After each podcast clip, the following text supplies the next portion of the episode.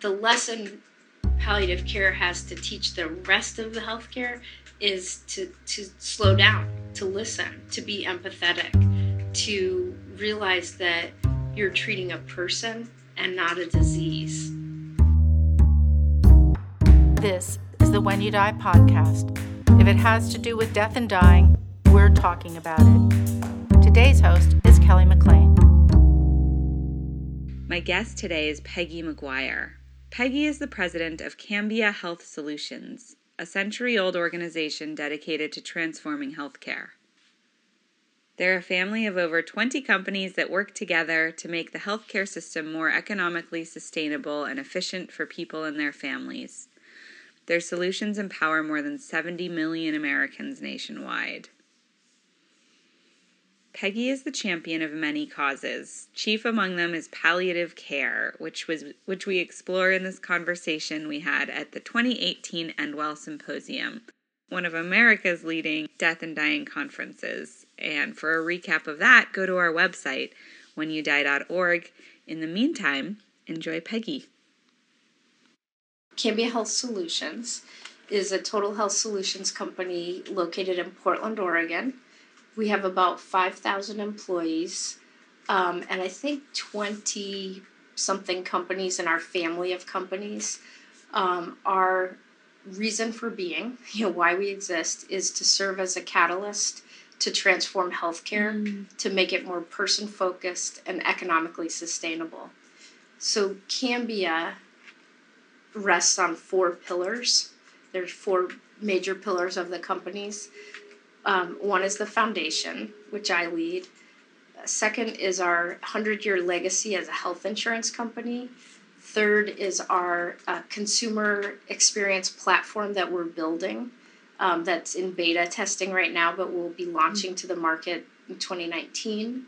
And then um, the fourth one is a joint venture between Cambia and Blue Cross Blue Shield of North Carolina, mm-hmm. where we're jointly investing in solutions that will help people throughout their healthcare journey. So that's refreshing. Yeah, it's a really, I mean, we're, I think we're, you hate to give yourself a compliment, but I think we're a pretty innovative company that starts from looking at the experience that people have with the healthcare system. You know, we we fundamentally have looked at places where the system is in need of change and of transformation, and clearly one of those areas is in helping guide families through serious illness care. Um, yeah, so when we set up the foundation back in 2007 we wanted to pick an area in healthcare that needed transformation. So, and based on personal experiences, we knew that this journey through serious illness and end of life yeah. was in need of transformation. And that's where we really started investing um, philanthropically to change the culture of healthcare.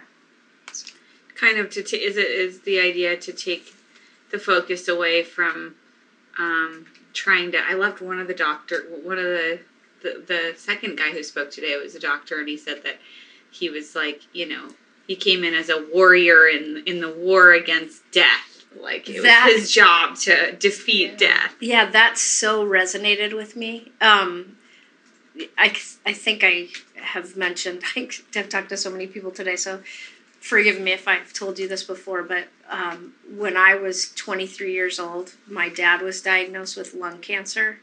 And it was the first time anyone in our family had ever been sick or anything. You know, he was a pretty active guy, so it was a real shock to the family that he got sick. And so we kind of fought the disease with everything that we could. We that was the language. You're gonna fight it. He's a fighter. He's not giving right. up. You know, strong versus weak. right, right. And so we. He had chemo. He had radiation. By the time he was diagnosed, which was in October, he had a tumor in his lymph node. And the reason he found out about it was he was at the golf course and he had trouble swinging the golf club. And so he went to the doctor to have a look at that and there was a tumor in his lymph node, um, and in his lungs, and in his brain.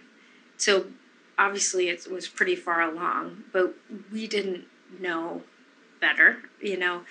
Um, and no one suggested palliative care. No one suggested a different path. It was just like let's. And let's- there's no education you get in school or anywhere Right. to tell you that that's that that exists or Right. that you have you know you don't have to Options, do right. exactly what the doctor thinks is best Right, right. And it's so it's just that was a major I think we've that was a while ago, you know, and I think healthcare's come a long way since then. and then at But- the same time It there, there are people Yeah. my age who have the same story about their dad more or less Yeah. So I think I mean that's why this investment uh, that we've made through the foundation, we've invested over thirty million dollars to advance the field of palliative care because we think that it has the potential to change that experience for people with serious illness and their families. It, it really is focused on, you know, the goals of care, the what what matters to people, right? And what are their goals, values, and preferences, and then creating a treatment plan that um, helps them live well every day of their lives.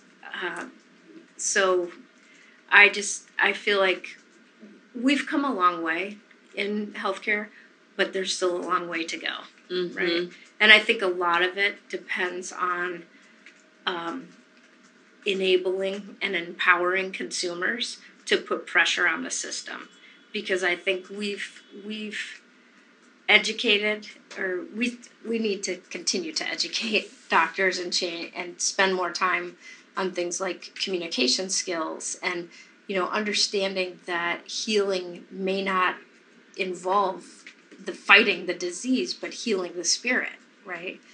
Um, there just needs but consumers and people with serious illness and their caregivers really have um, the opportunity to become educated and to make demands on on the way that they want to live and the way they want to die.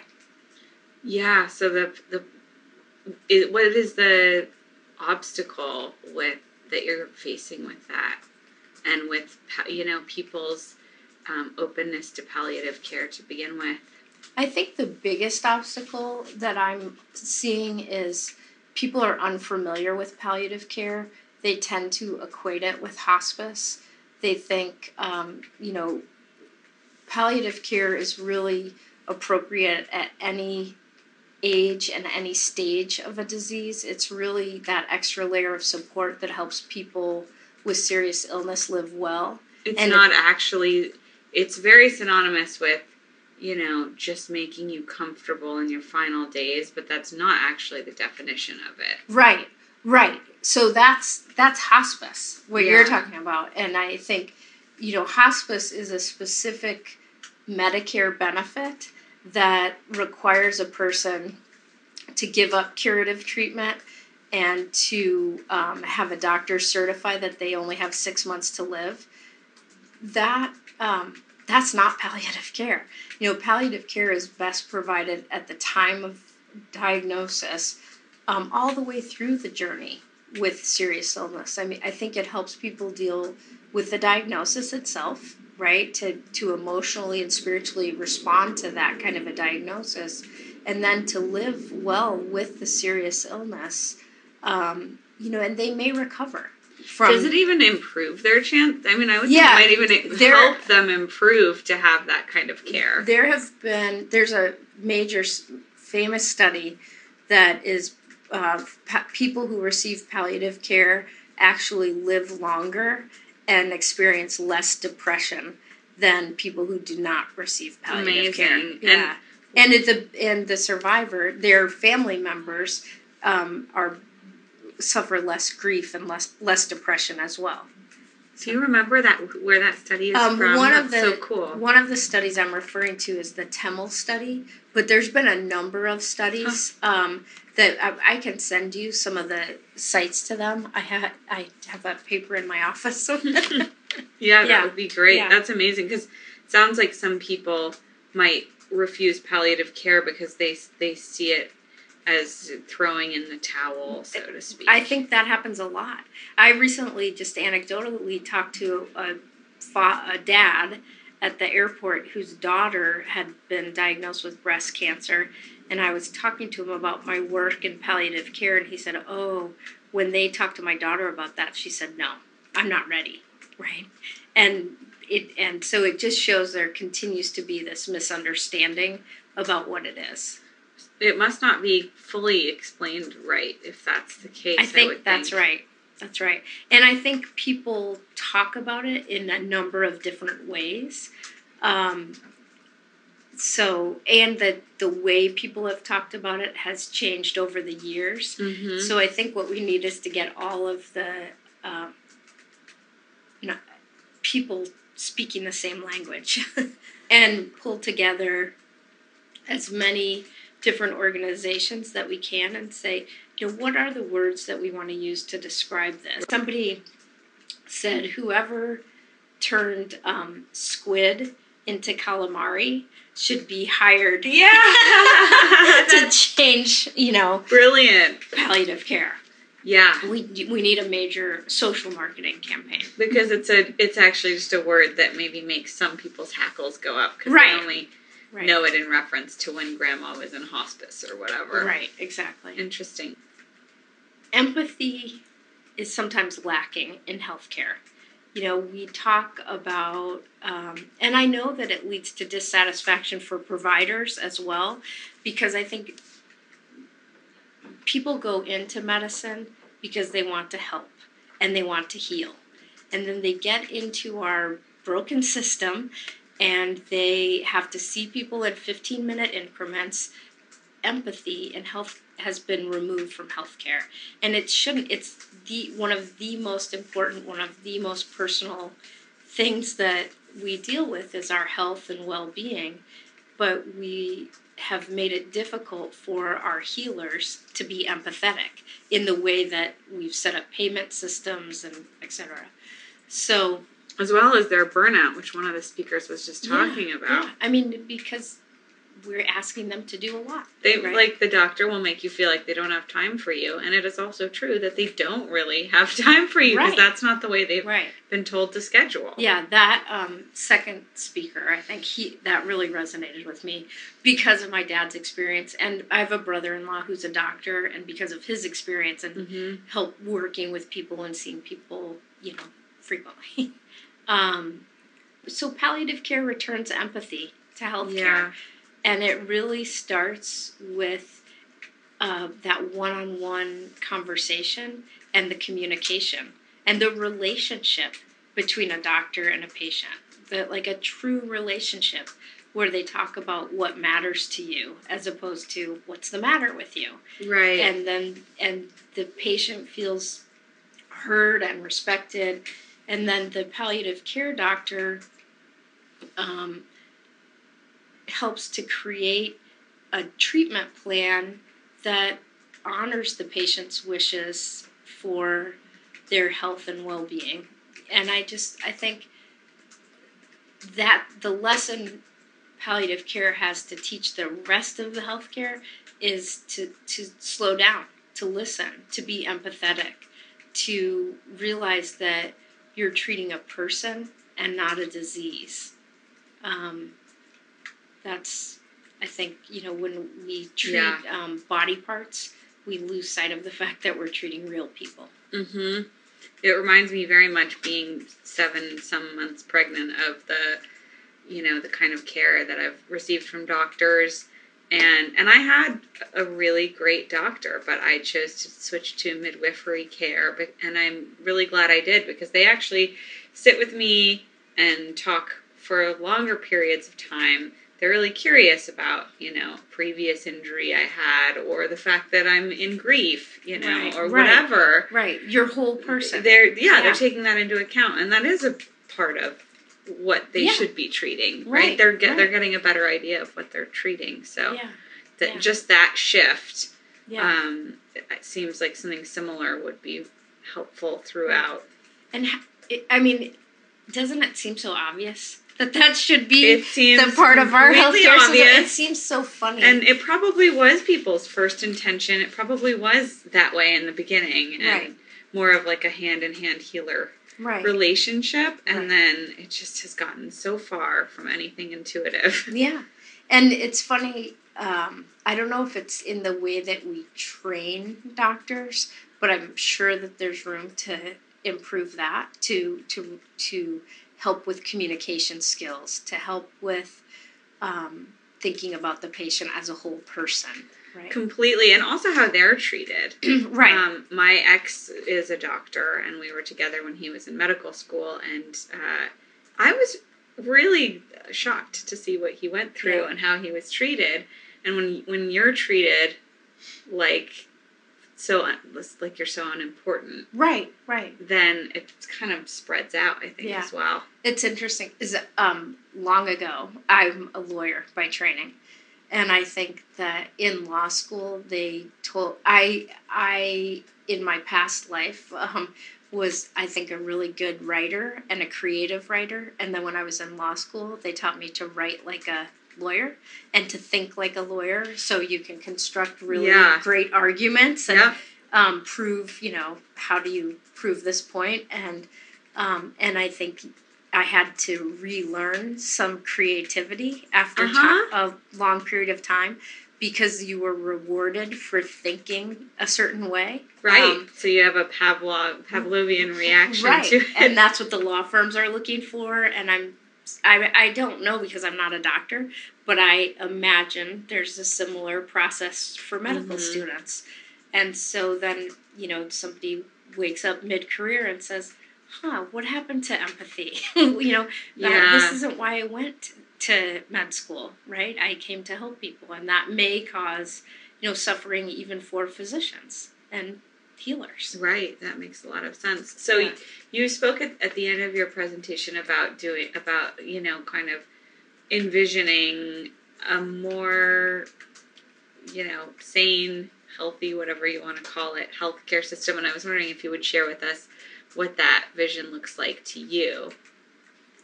I think it's a lot more consumer driven.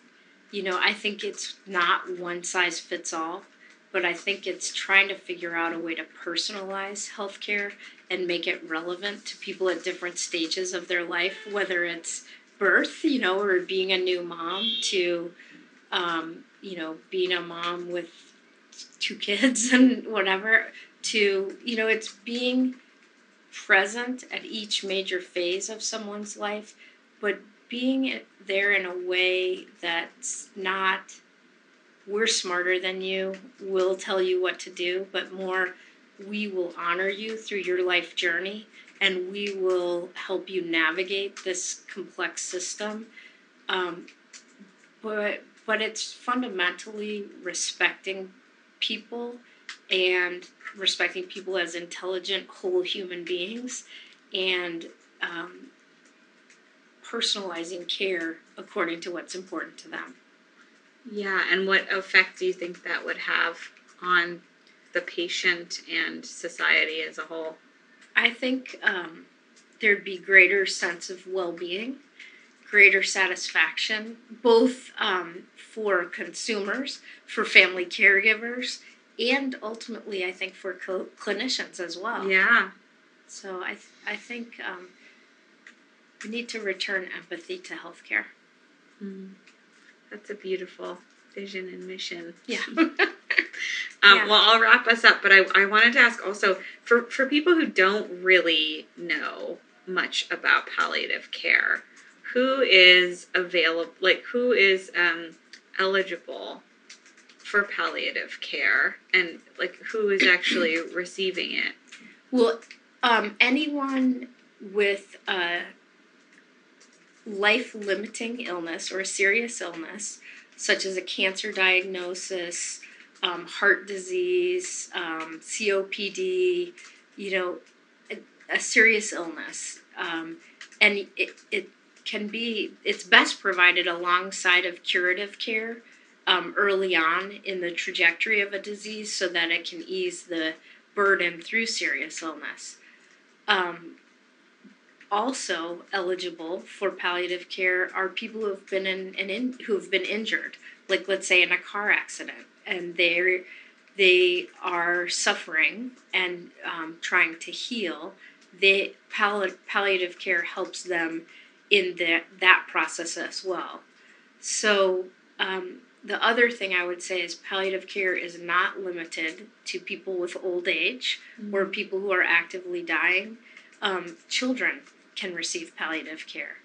Um, new moms can receive palliative care. You know, there's neonatal mm-hmm. um, palliative care, um, and the and there's pe- pediatric palliative care, and it requires different.